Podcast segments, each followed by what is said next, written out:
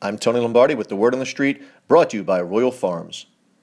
When the Chargers selected Joey Bosa with their number one pick, third overall, according to SI's Peter King, Jerry Jones took pause. He loved Ezekiel Elliott, but thought he could get his guy by swapping picks with the Ravens and pick up an important pick that he could parlay with another to move back into round one to draft quarterback Paxton Lynch.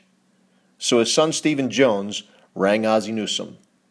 The Cowboys suspected that the Ravens were interested in Jalen Ramsey. They were right and offered the number four pick to the Ravens, knowing full well that the Jaguars at number five would race to the podium to hand in the card for Ramsey. To make it happen, the teams would have to account for a 200 point trade value differential. The Cowboys wanted the Ravens' third round pick, number 70 overall, worth 240 points. The Ravens offered their fourth round pick, number 104 overall, worth 86 points.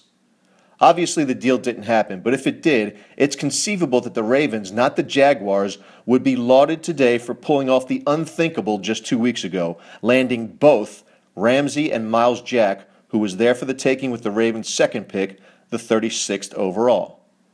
This draft will be one we'll talk about for years, particularly when we look back while assessing the progress of the respective careers of Ronnie Stanley, Ramsey, Jack, Kamalei Correa, and Bronson Kaufusi the player the Ravens would have sacrificed to get Ramsey. What fun it must be to sit in one of those NFL war rooms. I'm Tony Lombardi.